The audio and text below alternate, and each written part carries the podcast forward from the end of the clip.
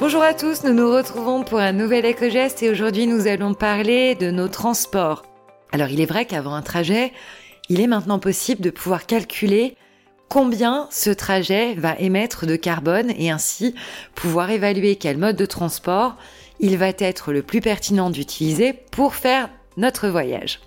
Alors, pour faire des trajets courts, globalement, quand on a la chance d'habiter près de son lieu de travail, on peut privilégier la marche à pied ou le vélo. On sait que ce sont les modes de transport les plus écologiques.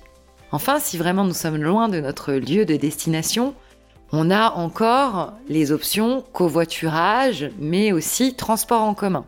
La première option permet bien sûr de créer du lien avec la personne avec qui nous partagerons le trajet, et cela nous fera également faire des économies.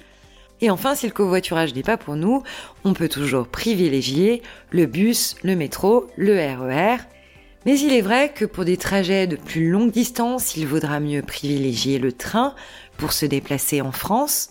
C'est l'option à envisager la plus écologique pour des trajets déjà un petit peu longs.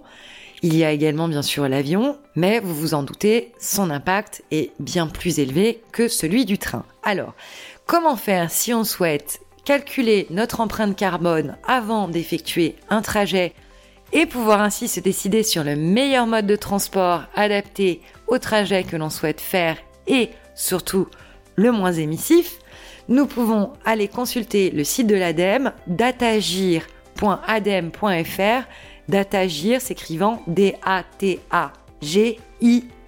Voilà.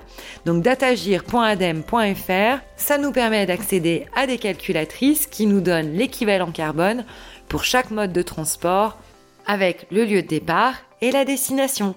Nous vous souhaitons une excellente journée et nous vous retrouvons demain pour un nouvel éco-geste.